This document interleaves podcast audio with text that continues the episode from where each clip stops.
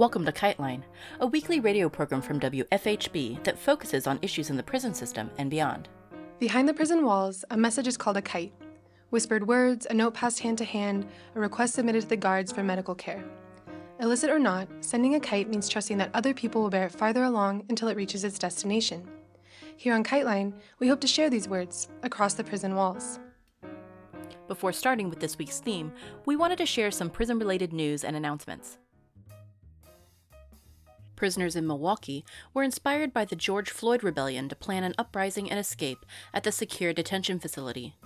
Two prisoners subdued a guard and took his keys, pepper spray, handcuffs, and radio. They were unable to release other prisoners before more guards arrived, but authorities allege that at least 11 other people were in on the plan. Guards in North Carolina attacked prisoners with stinger grenades. At least 40 prisoners at Salisbury had rebelled in protest of the conditions of quarantine. Meanwhile, in California's San Quentin prison, 19 prisoners suffering from COVID 19 are on hunger strike to protest what they call dismal conditions on the facility's medical wing. Quarantine cells do not have access to showers, electrical power, or adequate ventilation. James King, a former prisoner there, said that, quote, People at San Quentin are now putting their bodies on the line in the hopes of raising awareness. If they are successful, it will save lives not just of incarcerated people, but also the larger community. Unquote. Despite the COVID 19 pandemic, Florida is forcing prisoners to work outside the prisons without pay. In May, the Florida Times Union reported that 3,500 prisoners in 67 counties around the state were working at jobs outside prison that included grounds maintenance, sewage treatment, and moving services. It's a profitable deal for the Florida Department of Corrections, to which government agencies pay $2 an hour for the labor, but the prisoners receive nothing. The Department of Corrections doesn't appear to be taking any precautions against the pandemic. Physical distancing is not an option since working prisoners live in crowded conditions and travel to and from work sites on packed buses. In early April, the corrections website reported over 1,400 cases of COVID 19 among prisoners and 261 among staff. Alison Wilkey, Public Policy Director at the John Jay College of Criminal Justice's Prisoner Reentry Institute, commented about Florida's prison labor practices, quote, Using people in prison for low-paid labor is a horrific practice in normal circumstances. It really is akin to slave labor. But there's a very particular risk in this situation where there's a highly infectious virus circulating, end quote. As follow up to our interview with Kijana Tashiri Askari last week, he sent in this update. Quote, the pigs have raided my cell twice since the interview, Saturday and Monday. On Monday, there was a bunch of police the sergeant, lieutenant, etc. They got my phone. I was able to break it in half and flush the SIM card. They will be putting me on C status where I can't make calls. Only will be able to write letters for about six months. They are now giving showers, disinfectant, etc., though. Revolutionary love. Recently, the states of Maryland and Oklahoma passed laws mandating statewide systems for tracking jailhouse informants, or prisoners who testify against other prisoners, to ensure better safeguards against unreliable informant testimony. As the Innocence Project put it, quote, Jailhouse informants are incentivized witnesses who expect or receive leniency or other benefits in exchange for information or testimony. End quote. In other words, jailhouse informants can potentially receive rewards for lying. Jailhouse informant testimony has contributed to convictions in one fifth of wrongful conviction cases as determined by DNA testing. However, very few states track key information about their jailhouse informants, including how many other cases they have testified in and what they have received in exchange for their testimony. On June 28th in New York City, police officers engaged in what the newspaper, The Independent, called a police riot during the joyful celebration that was the Queer Liberation March. People had been dancing in the streets when the police descended, sporting billy clubs, pepper spray, and handcuffs.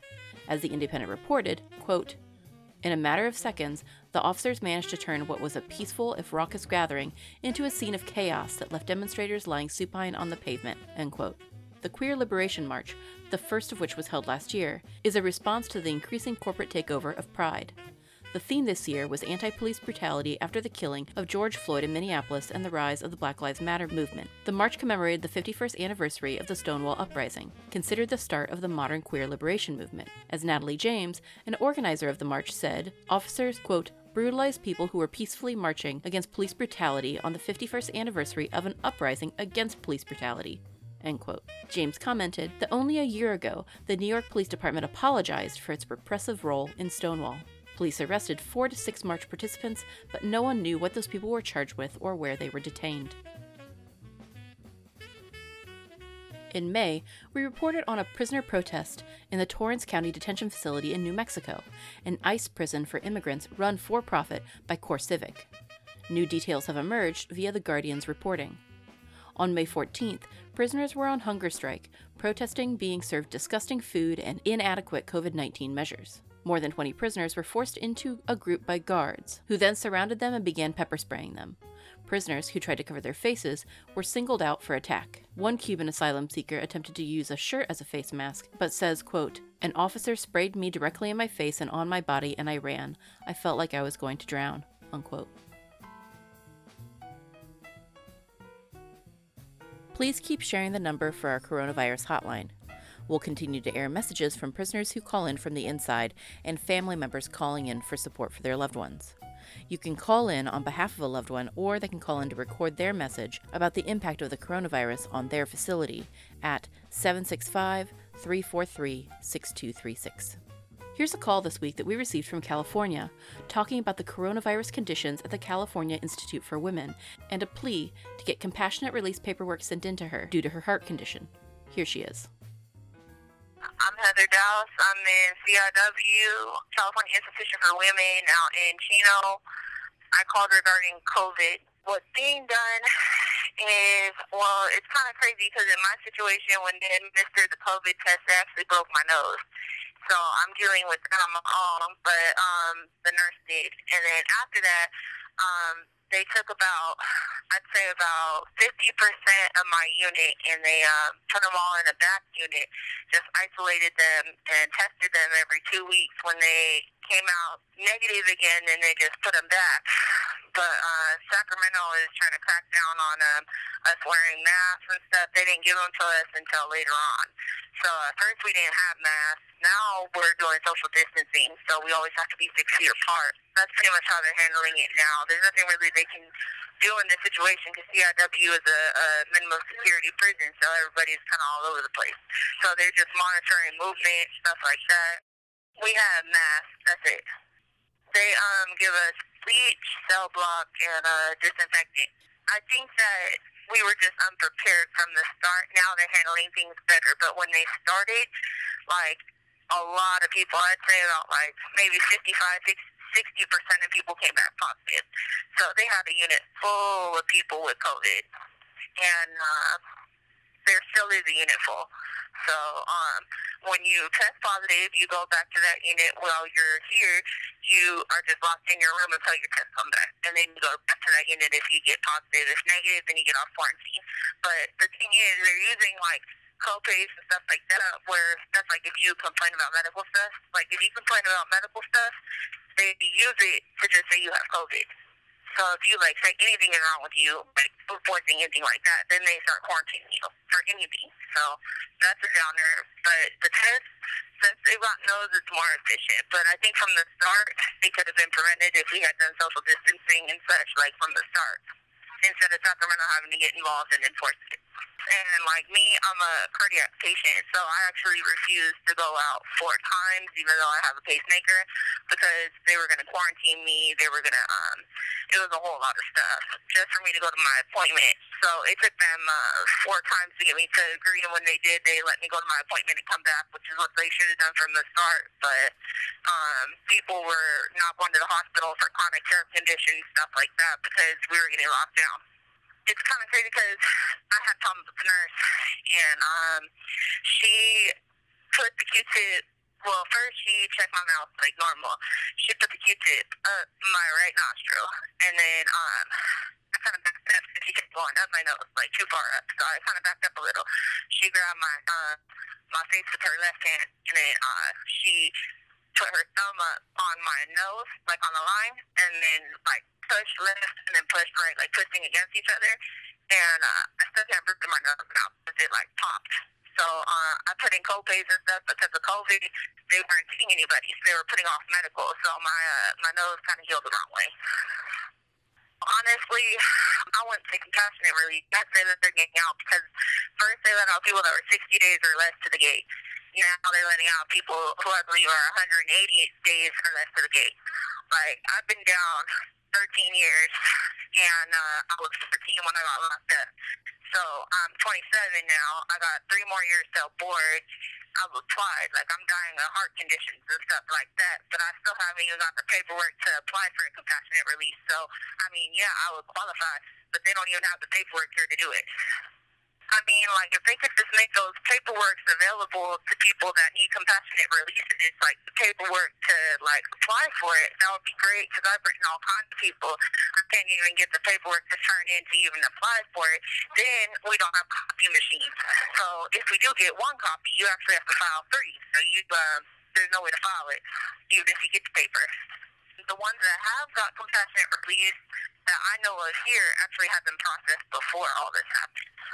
So the people that got the paperwork are getting them from um, the coalition. I think for women with children, they're giving the paperwork. So they're writing back to people, giving them the paperwork, and then they're just sending their paperwork out to get copied if they have people out there, and then they're filing them. Today, we speak with Max Felker Kantor, historian and a professor at Ball State University. Associated with the History and African American Studies departments, his particular focus of study is policing and anti police violence post World War II. He's been on our show before, talking about the history of policing in Los Angeles and about the racially biased National Weed and Seed program. Today, he talks to us about rebellions, past and present, from Watts to Liberty City in 1980 to the George Floyd Rebellion now, and how, although these uprisings are usually sparked by specific instances of racialized police violence, they are indicative of long term problems in policing. Here he is. So, the history of the Watts uprising, the other uprisings of the 1960s, as well as then subsequent uprisings like the 1992 Los Angeles Rebellion or even Liberty City in Miami in 1980, coming all the way to the present, which we'll, we'll come to, those past uprisings are really instructive for, for thinking about our present. And so, for, for example, almost every uprising in the 1960s, including Watts in 1965, was sparked by an episode of police abuse, usually, you know, targeting African Americans. Um, and so, for example, in Watts, it was the Los Angeles um, Police Department after a black motorist had been pulled over by the name of Marquette Frye. Uh, they treat him roughly, trying to arrest, trying to you know put him into a squad car, leads to a crowd coming. That moment then leads to calls of abuse and it explodes into six days of urban unrest um, or what i call anti-police protest. And so all of and so los angeles then goes kind of up in kind of these six days of protest called riots by the media but that uh, you know we think of as a, an uprising or rebellion. And so watts like other uprisings of the 60s they're all sparked by an episode of police abuse. But the thing that I think is really key to understand is that it's not just that the police are a spark, it's that actually the pattern and kind of practice of policing in Los Angeles for the decade, two decades, three decades prior to Watts was actually a a, a, racist and racially discriminatory mode of policing in which the black community had been routinely treated, you know, abused, harassed. There have been numerous police killings of black men and women in the city.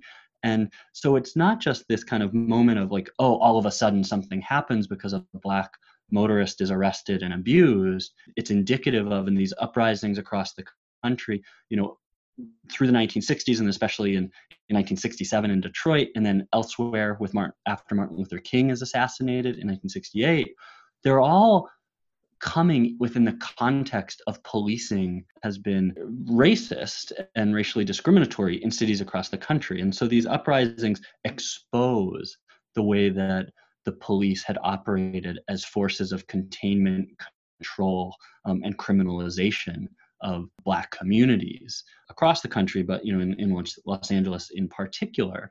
And so it's that piece of it that I think is really important to kind of realize is it's we see the kind of sparks, but it's much deeper and it's much more deeply rooted. And coming out of Watts, coming out of the other unrest is all sorts of calls for reform um, that don't look all that different, to be honest, from the things that like Joe Biden is proposing right now. Things like you know community policing human relations training um, including diversifying the officer corps hiring more black officers things like that they're like that's how we're going to solve policing but really what all those reforms do are funnel more resources to police departments like the Los Angeles Police Department. They get more resources in the name of community policing or community relations. They also get more resources to handle riots and unrest. So they get hardware, military type hardware. They get, you know, tear gas, um, they get gas masks, they get all this sort of stuff coming out of that unrest 60s and early 70s, much of which comes in the name of reform, right? We're going to solve the problem of policing and police tension with Black communities through reform. And it actually funnels all this money into police departments across the country. And it's that growth of police power. Oftentimes, you know, liberals, so like um, in Los Angeles, it was Mayor Tom Bradley, who was the city's longtime African American um, mayor who was in power from 1973 to 1992. And oftentimes liberals are supporting this growth of police power, just like we see today in, in many cases. And it's as the police grow in power through the 70s and 80s in particular you know this this grows even more exponentially with the war on drugs in the 1980s as the police say we need more authority to crack down you know in communities of color essentially is it those conditions of growing police power and continued abuse of black residents that lead to future uprisings so, for example, in Miami, um, in the Liberty City neighborhood in 1980, is another uprising that sometimes gets, you know, forgotten, but is in response to a re- real brutal police department in the city.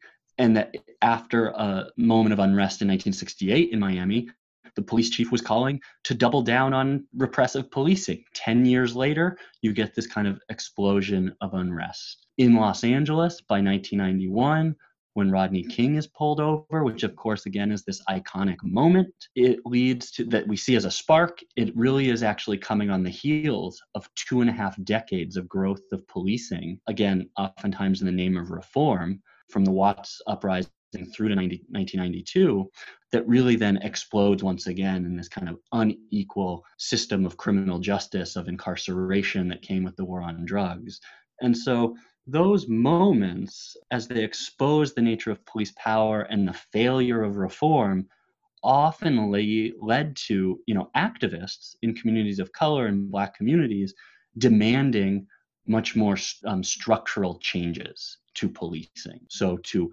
not, at times reduce police budgets, to take power away from the police, to get rid of things like intelligence divisions um, and surveillance divisions, to um, reduce the authority of chiefs of police, for example, so that they didn't didn't have life tenure, as the, as was the case in Los Angeles. And so it's these kind of activists that were constantly pointing out the problems of policing that also created the conditions to make some changes. And I think that's what we see kind of coming all the way to today with our current conjuncture of unrest and, and protest and uprising against policing is that George Floyd and the, his murder is a spark but actually i think what we see is the exposure of how policing you know for the past two decades you know and especially in the era of black lives matter has continued to be a racially repressive one. And so we have this spark but it actually the activism that we see and the protests across the country are exposing the ways the police continue to operate to protect property over human life so to protect capital and as well to be this kind of force that upholds a racially hierarchical order and, and white supremacy. And so the protests and the activists are the ones that are exposing that. Is what I, you know, is, is I think we can see the parallels there to to Watts in 65, to Los Angeles 92, you know, back to Ferguson and Baltimore as well, you know, in the last decade.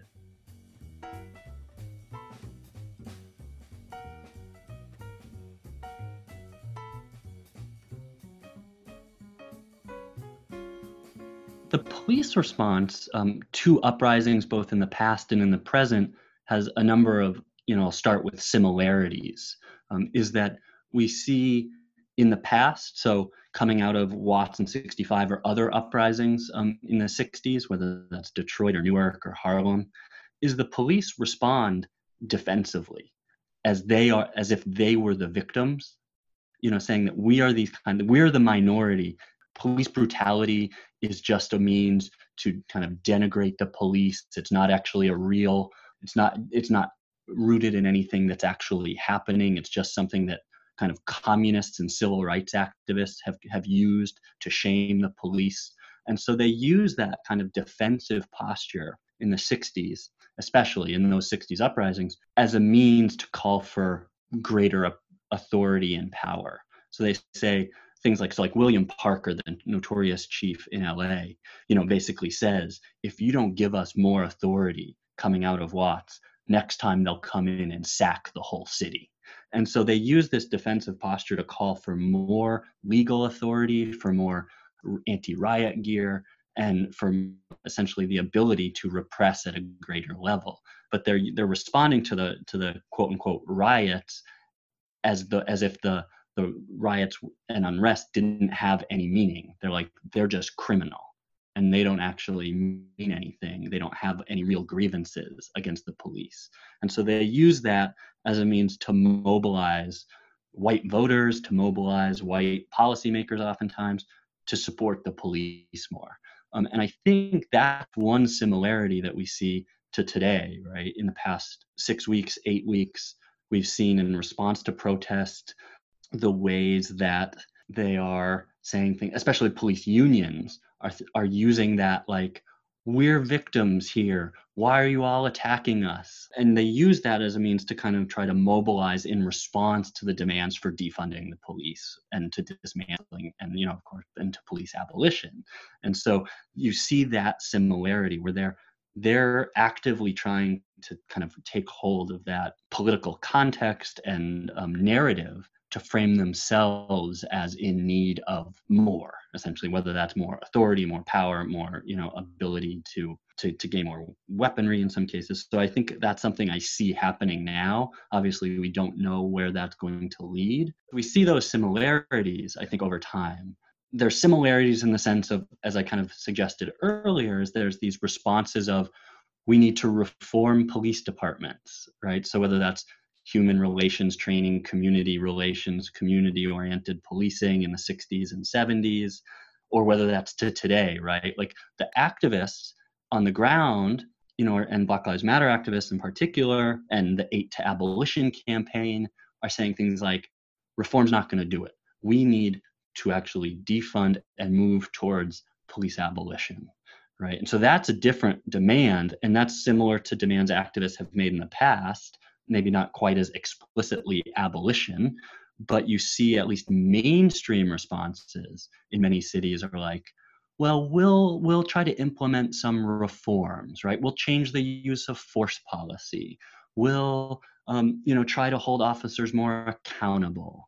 We'll try to renegotiate, you know, a little bit of the funding. And so I think it's that you can see some similarities there as well in the ways reform gets spun. You know, um, in the 60s as like, oh, here's how we'll solve the problem. The problem's not actually anything really to do with policing. We can just tinker around the edges, hire a few more black officers, increase human relations training, um, which is really just the precursor to like today. They're like, we'll do more implicit bias training, right? That's just tinkering, does nothing to actually address the real problem, which is the nature and structure of policing itself.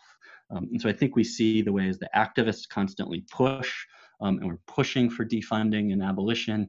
And the and mainstream reformers continue to say, oh, there's nothing actually fundamentally wrong or with the legitimacy of police. We just need to kind of tinker. So like that's the, that's what's happening when you see Joe Biden saying like, well, actually, let me give 300 million more dollars to the police so they can do more community policing and do you know and we'll just ensure that they all have body cameras right? That actually gives the police more stuff. And so i think that's some similarities there. So i see a lot of similarities. The difference of course i think besides the kind of thing that everyone has said about what how the protests look different in terms of being much more multiracial, um, being widespread, and all of that, is that you also have these interesting moments when the police you know are actually using the protests as a means to, to like get a good pr moment like kneeling with protesters marching with protesters right? If we really think about it the police aren't actually in those moments committing to any fundamental change. It's really just a way to essentially you know i mean at, at, one extreme it could be about like co-opting protest right? By capturing this moment of look we're showing that we're in solidarity with you but they're not actually admitting that there's a problem of policing per se right? That actually policing itself is illegitimate. We did not see those sorts of moments like in in watts or in the 60s but in some ways we see that happening today but those the function of what that how those shows of so-called you know solidarity by the police are to my mind not actually don't really stand for much right? Especially when then like two or three days later you know the police unions are coming in and saying like we're going to defend our officers no matter what. And so i think there are some similarities and differences there as well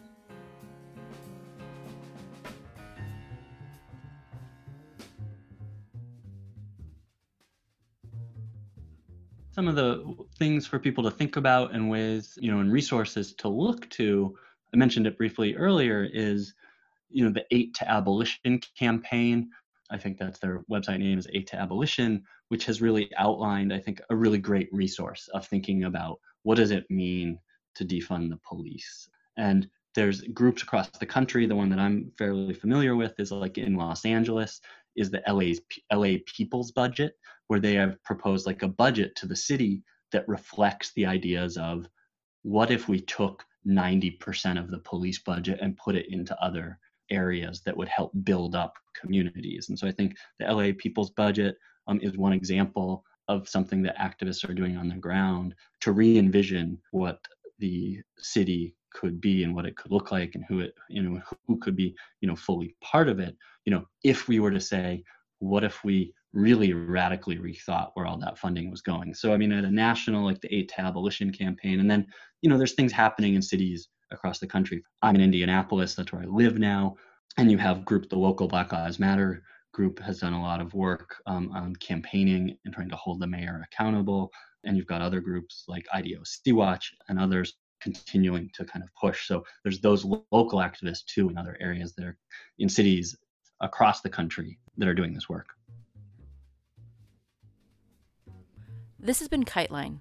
Anyone can reach us via our P.O. Box, Kiteline Radio, P.O. Box 2422, Bloomington, Indiana 47402. You can hear previous episodes of our show at wfhb.org forward slash kiteline.